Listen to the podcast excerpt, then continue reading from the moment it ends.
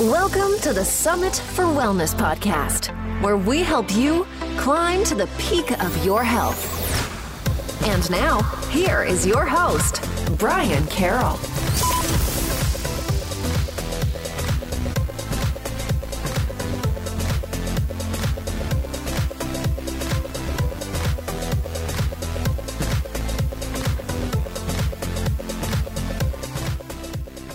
Hello and welcome to the Summit for Wellness podcast. I am your host, Brian Carroll, and today's episode is brought to you by Hanah One, which is an Ayurvedic herbal blend that I love to use to help support my immune system and for its adaptogenic properties, which helps to reduce the stress levels at the cellular level.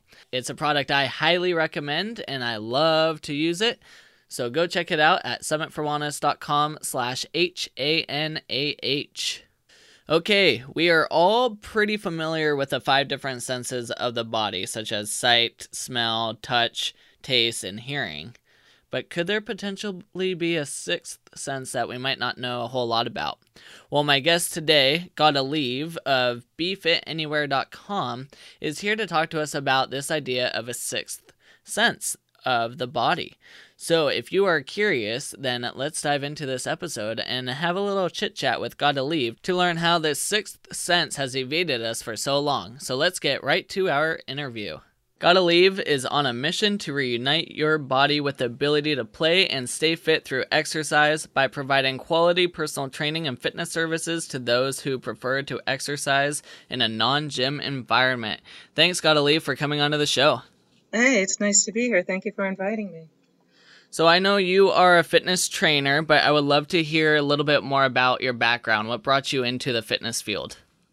Well, actually, um, I'll try to keep a, a, long story short. But in the, um, I used to be a banker for 15 years and was a gym rat. And I used to actually work out very hard in the gym. And as most people do without proper training, I got hurt. So um, when I eventually left the banking field, to, to raise my children that I went starting in the um, fitness industry, looking for work there, and landed up becoming a personal trainer because I was one of those people that were broken, and it was my mission then to train people properly so they wouldn't be broken like I did. So, and and from there, I became a certified personal trainer, a Group X instructor. Um, then I got into kickboxing and boxing fitness and body sculpting and indoor, you know, indoor spin, all the traditional things that you would find in a gym. So that kind of was how it got me into the fitness field. Yeah, and it sounds like you just dove straight into it. What was the transition like though from being a banker to becoming a fitness trainer? Well, the the thing that was different is that um, I didn't have to wear a suit anymore. so, um, but the, the things that was really nice that in when I was in the banking field, I was I ran the branches. I was in a um, advertising and in the corporate side of it, and I had my staff, and I always like to coach, train, and develop them and see them move on and move forward. So I, when I ran operational meetings for the assistant branch managers and um, where I took all that desire, I brought into my training of the clients, and um, and I've had a couple of um, um, people that have that worked under me here at the studio, and you know they I get to coach, train, and develop them. So education has always been my driver. Because once you own your information, you can take it anywhere and that you know that you most likely can make the best decision to stay safe. And so we know with a lot of fitness trainers that when they get into the field, they're taught very traditional type exercises, uh, very traditional lifts. At what point did you decide to start expanding outside of the norm and start learning more about the stuff that they teach at like the Gray Institute and more of the functional movement type of approach? Well, I always thought that there was something wrong because a lot of times, as I say, people get done with dumbbells and a lot of injuries come from that, from that approach. So when I would be working in the, with the women in the gym, I would always put some form of vested interest as if they were doing a low row, instead of pulling the weight up and down the stack, I would end up saying, grab your child from the ribs and tell them to come here and then lower your child back down. Or another one be if they had their elbows out and doing an upright row, I would say, okay, it's a dirty child and put your dirty child back down. So it'll end up being a whole body experience versus just an arm and a dumbbell. And that, that always inspired me then to take that whole body approach. And when I got introduced to um, applied functional science with the Gray Institute, it was just a natural fit.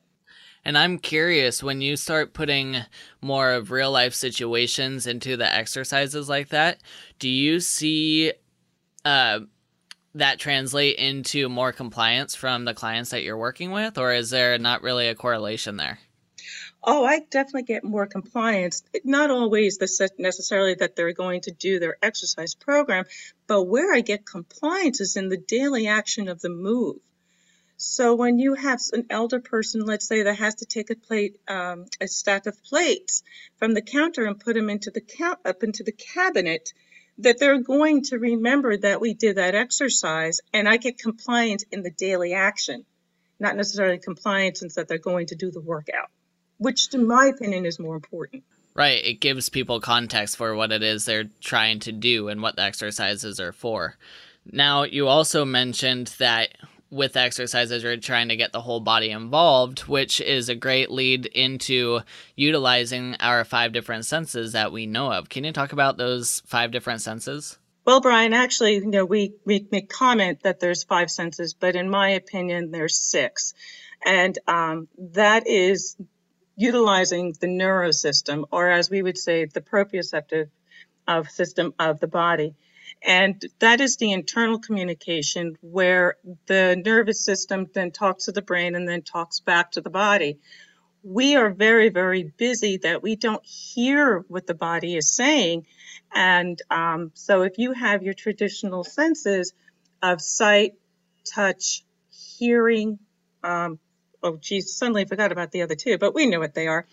That how does your body know that when you have an arm elevated in the air? You can't taste it, you can't smell it, you can't feel it. So how does your body know? And that is the sixth sense. That's the proprioceptive sense. That's the communication of the muscles and the bones, the connective tissue, talking back to the brain.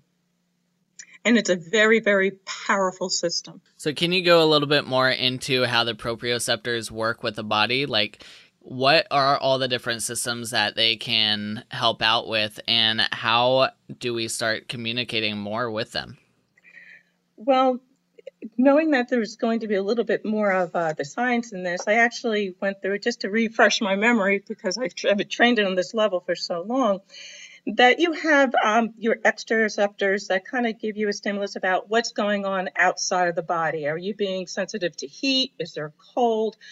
Things that are nearby, but not necessarily on you. Then you have your interoceptors, and they're the pieces that tell you what your blood pressure is. Are you thirsty?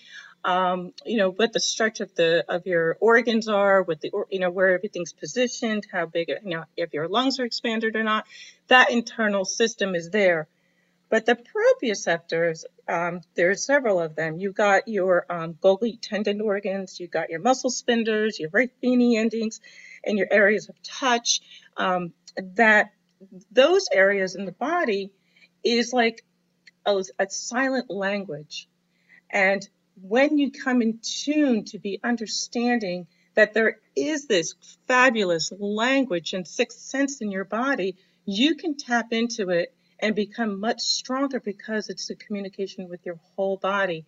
And when you start in one section, you can feel how one area talks to the next area, talking to the next area, which we would be then call a chain reaction. So, as we talk about proprioceptors that help with different bone positions and the muscle and the fascia and the tension within the system, how can we apply that to our exercise programs and the way that we move? Like, what should we be looking for, and how should be we be training these proprioceptors? Well, the most simple example that I start with my clients, because whenever I start talking about this, I think I truly get the deer in the headlight look, um, because it's like so foreign and so out there, but it's so close. It's so close. It's inside you. Um, so I take a simple approach where I say, all right, take your your your big toe and press it down into the ground. Nothing else. Feel how the tension happens in your foot. Feel how you feel tension up into the leg. Feel how you feel tension up to the knee. Feel how you have tension up to the thigh. And better yet, feel the tension all the way into the pelvic bowl, which, you know, right inside the belly. And as the client is just listening to this chain of energy and tension, then I say, okay, do it again and do it again. And sometimes when they finally get that point, and I said, all right, now start it from the belly and reach out and pull the toe down. So it starts being like an electromagnetic ping pong of being that starting from the core to reach out for a desired action versus taking the desired action and trying to bring it back, reel it back home. And when they realize that power, then I can, then everything lights up, and then I have a very strong, attentive, present body that is willing to learn. So, when we are looking at the proprioceptors, and you mentioned earlier that a lot of your journey into the fitness world began with getting injured, how can we work with the proprioceptors to allow the bones and the joints and the muscles and everything within the body to move in a way that prevents us from getting an injury during some kind of movement or exercise? Um, the way I would utilize that to prevent any, or if an area is is been injured or sensitive to um, um, movement that it doesn't desire or it's unfamiliar with, that what we can do is then turn it that as the client is dealing with the fear, which I usually ask, it goes, is this perceived pain or is it real pain? That um, when we go to do a move, that when they start feeling that little bit of pain in the area, then we stop that and we make that a threshold because that's an area of discomfort. I want the body to feel safe. And if the body feels safe, then it's going to relax and allow other different areas of the body to participate. And we can do that by uh, utilizing the proprioceptive um, component. So if someone is pressing, they're afraid that their low back is going to hurt, and it's like, well, take your, you know, feel the the um, cushion underneath your seat. Feel how the pants are hugging up against your legs. And I bring them so in tune with what their body is experiencing that the body lands up correcting itself and then lands up securing the area of potential pain so that the body becomes relaxed and supported at the same time by a sense of awareness of where they stand in position. Also, when we're looking at um, kind of exercises and proprioception, what do you think of if I was a professional soccer athlete and all I did was traditional uh, exercises or traditional lifts, and then I expect to go out onto the playing field to play at the best capabilities. What do you think the proprioceptors are going to be able to do, and how will they be able to perform at that type of level? Wow, that's a tricky question. um, well, um, as because uh, as a typical answer would be that depends. Um, um, if for as we as I put I didn't say before, but uh, I'm a fellow of the Gray Institute um, with the GIFT program, um, and also I studied in applied functional science, so that's a true answer of it depends. Well, I would say depending on the type of you said traditional fitness training, which usually takes place in the sagittal plane of motion, which is that forward and backward action. And the body is not going to be as familiar of the side to side and the rotation. So the proprioceptors are going to probably go, Whoa, what are you doing to me? And it's a totally scary position to be in for the body. So either it's going to shut it down before it gets hurt, or it's going to get hurt and then it's going to scream at them for for mistraining for that sport.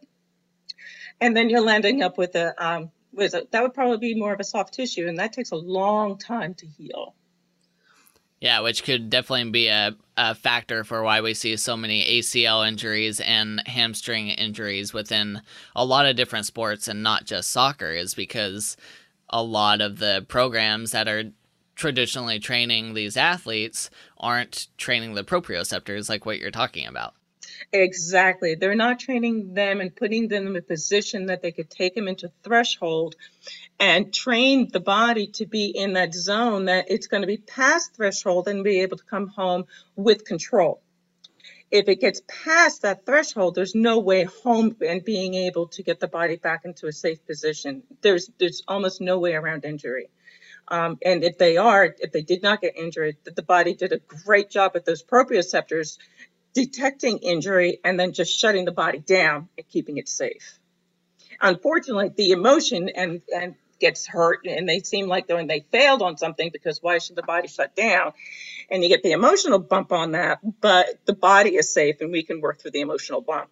And to just bring this into more context other than just sports, this same strategy, this same uh, issue that we're talking about can be applied in a lot of different ways, such as if you're always training in a fast way during your exercise programs and then you do a small little turn in your kitchen to grab some ingredients for the dish that you're making and you um, mess up your meniscus or something like that. Those are more real life scenarios that happen pretty often, and we don't fully understand what led up to it. But a lot of times it's the way that we have worked with proprioceptors leading up to that point.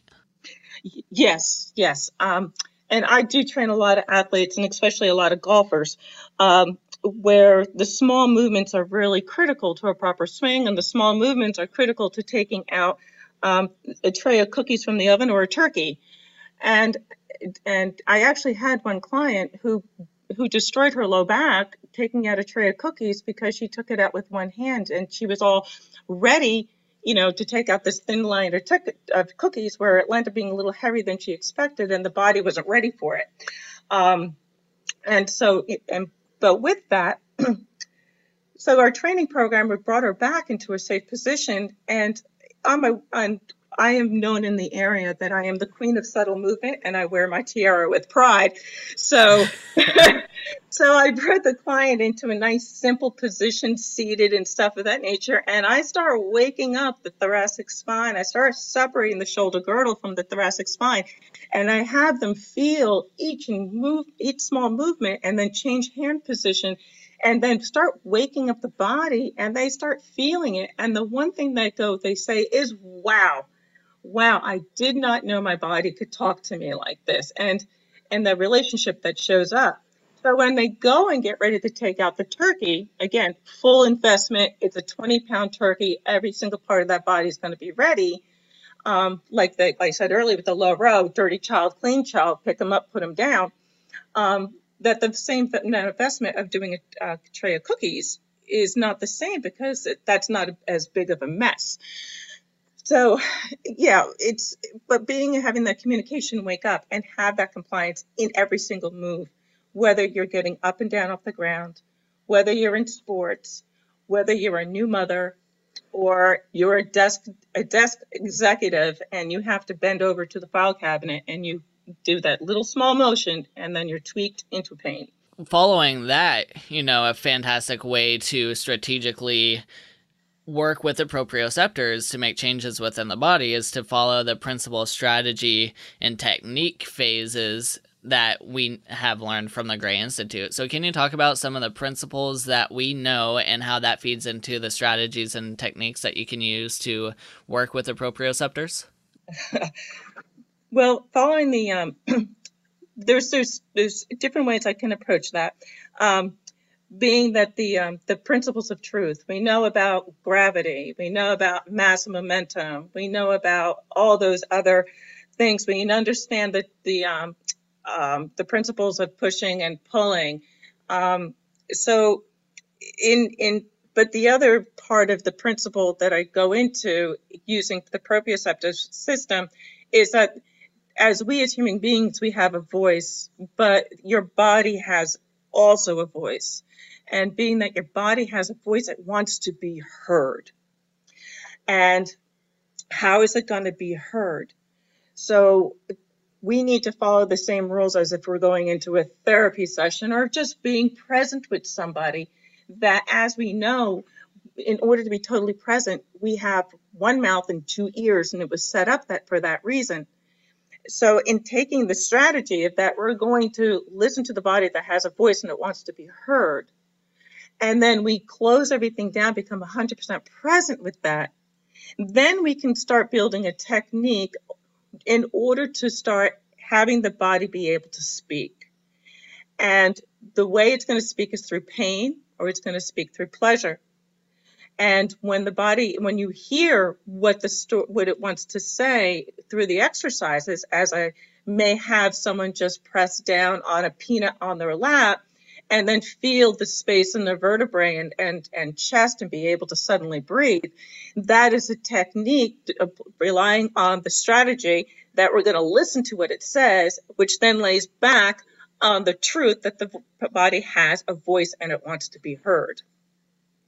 So applying that over and over and testing it forward and backwards, that the client sees results in less than two weeks of two weeks of sessions, that I actually have something solid to build upon. And they and not better yet my client understands where i'm coming from they buy into it because they're in the process of making the program with me. And as you are teaching the clients how to uh, re-listen to their body how do you approach any previous injuries that may they may have had that might be hindering them or that they're worried about?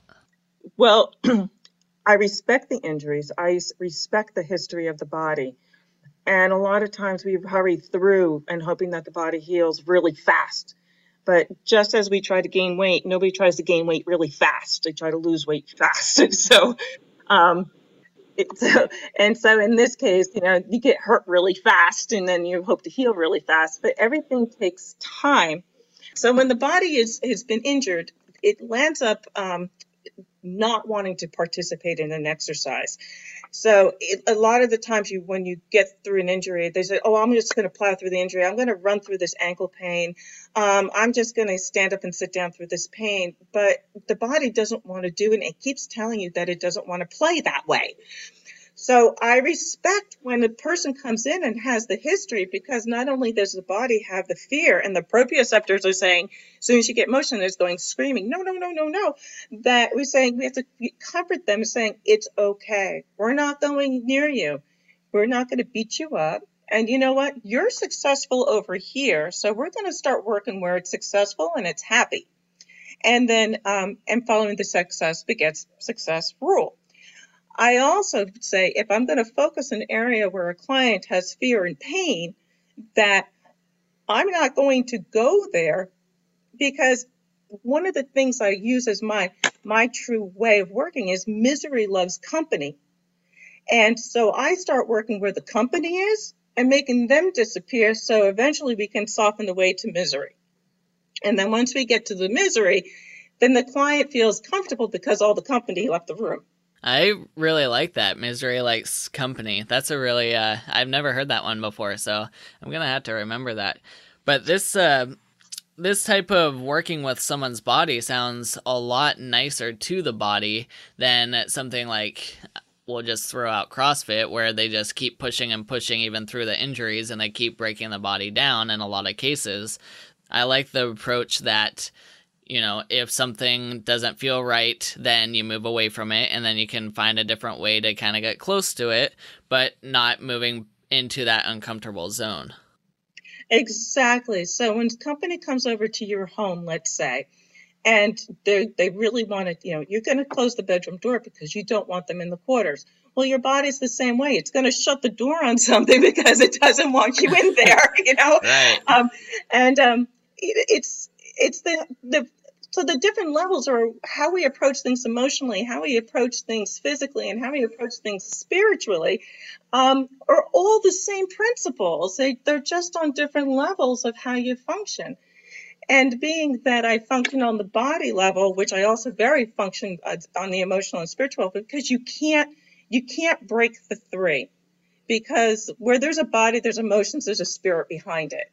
And when you have someone who has a spirit and that really wants some emotion and they want some body action, you got to fix, try to figure out what plane they you can meet them at in order to start the action.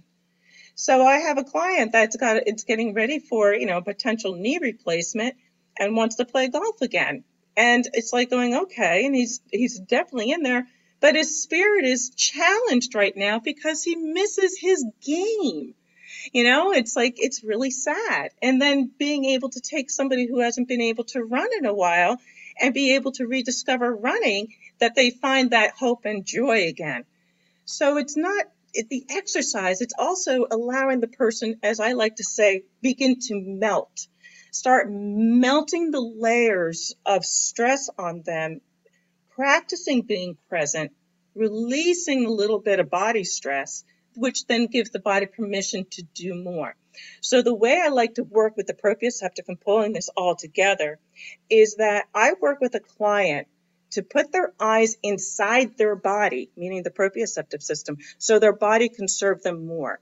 Because once they're being able to steer their body from the inside out, it's a powerful, powerful, confident, and amazing thing to discover. They become buoyant on their feet. They suddenly find space in their joints. And more than better yet, they seem to get space in their head of that's just, that was not there before. So I'm also curious because a lot of times when you work with a client at the very beginning, it seems like they're very disconnected from all the different uh, positions that their body can be in, and they don't really understand the different motions that the joints go. And we see a lot of, we'll just call it stiffness to make it simple. Um, but a lot of it's just they don't have that connection to be able to move in the way that uh, we would like them to move. So when you're working with the proprioceptors, do you see changes in, let's say, posture and positioning and all that? Oh, absolutely. Once the body kind of starts saying that it wants to go somewhere, we start letting, like I said, when the body starts to melt and it allows the rigidity or the stiffness starting to soften, the body starts talking within itself and it starts to wiggle and it starts to shake itself out. And it's so great because the body's asking to be put back into posture without doing shoulders back, chin up, chest high. It, it automatically starts having that conversation.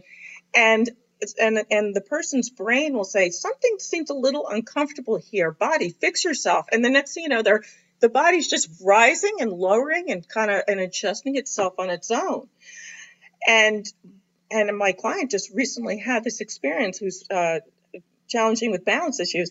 And she goes, I just said, I felt a little uncomfortable. And next thing I know, I'm doing this in my chair. She goes, I thought I was just having this slow, happy dance in my chair, but my body just did its own thing and resettled where it needed to be. I didn't try to fix it. It did it on its own. And, and she was, I was just like high fiving her on that one because I can imagine she's 70 years old and and this is the experience. This is a melting experience. This is ownership. This is respect. It becomes love. Yeah, and it's fantastic to have people reconnect with their body and to feel like they can move it the way that it should be moved too. It's so empowering for them. Oh, it's it's it's a it's a beautiful beautiful thing. So now I don't have to worry so much about you know for her to fix anything or do the right exercise she can trust her body to guide her now where it needs to be and that the exercise is not right or wrong. It's just the path the body's going to take and it's going to start and with my guidance and her and her awareness it's going to then realign in the in the best most efficient position it can be in in a totally vested as going back to dirty child clean child you know and then she won't become dumb picking up a dumbbell. There'll be respect for that idle weight. Why have so many people lost that connection to their body? What has happened, or what are different factors that make it so people don't have that connection anymore? Wow. Um, again, that's a really big question. um, um, and I'm a real big, um, heavy reader of um, uh, mind, body, and spirituality, such as Brene Brown, Amy Cuddy, um, and and all that, all that kind of work. Um, and and the amount of um, isolation most of us have now. Also, the sense that um, we're we're not sleeping, so we're just surviving. Where the the demands at work that everybody thinks there's so many so many minutes per day. They're trying to cram so much into such a little bit about a time that that they're not paying attention, and um, And then with that, when you don't be paying attention, you suddenly find that you're in pain and you get an injury, as we talked about before, roughing through it. And they're not slowing down. Um, and and the people are are just the the eyes are in the phone. They're not seeing. So when you start putting your attention and your focus on everything else around you versus being what's going on in you, you're not going to hear it. And when people start feeling a little bit better and when they finally get hurt and they start getting a chance to heal, that they think that it's done and they can start and work on work totally out on that, but it's just starting to heal. One of the analogies I like to say is when you get an injury and you get your first kind of get some rest on it, you kind of put some scotch tape on it, right? And then you kind of heals a little bit. Scotch tape falls off. And then next thing you know, you could put a little bit of duct tape on it because it's feeling a little stronger, but there's still limitations because the duct tape can fall off or the packaging tape. You go a little strong, you could put duct tape on it, right? Instead of packaging tape, but it's still going to fall off. So people have to realize that as the body heals, it's a different layer of tape. It's not until you get the tape with the strings in it and everything else that you need a, a, a knife to scrape that tape off of you that you consider yourself healed and hopefully with no scar tissue. And but that takes time. And they're always so quick to get back into action and losing the tape that I use as an analogy um, to keep to make them function faster. And so they end up going backwards in time and then have to go through the healing process again and again, and which is much more frustrating each and every time you do it. Another uh, really good point here is to also have patience and yes. patience as you work through all of this. Yes, patience is seal time. When when some people go through surgeries, it's like I don't feel like I'm doing anything. It's like, oh yes, you are. You're doing the most important thing you need to do. You're healing.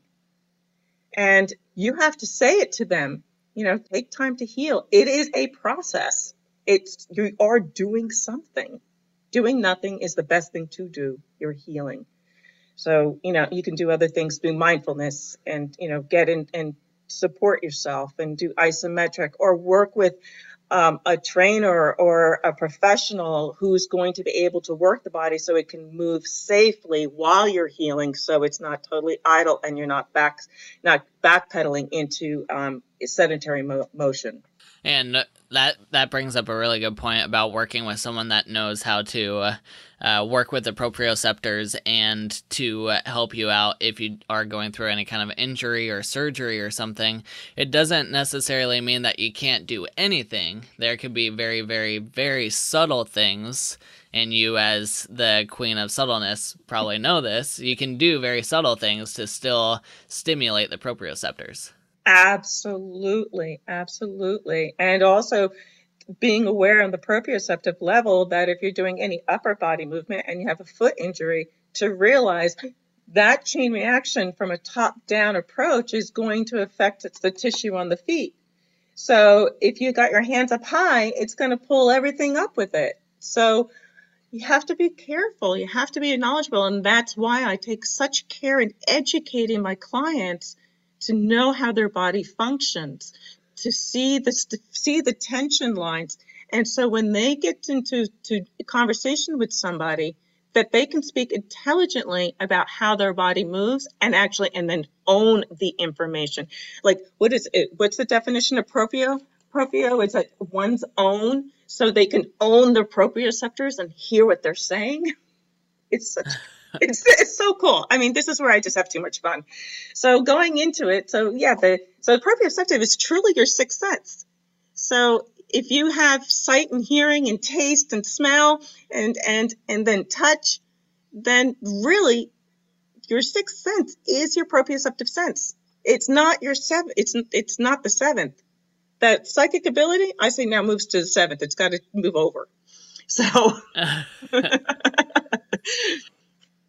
So that's uh, that's me in a nutshell, and that's all. You know, I was like, wow. Mic drop right there. Godelieve. do you have any more information you would like to share about proprioceptors and the sixth sense? Well, um, I would just say that this is a different way of training. Um, we know it exists in anatomy physiology kind of way. We we know that when people are in fitness training, they say the body seems to get stronger automatically in a couple of weeks because this system is turned on.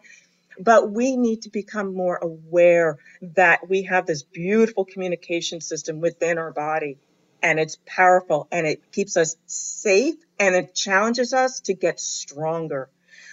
It's our guide.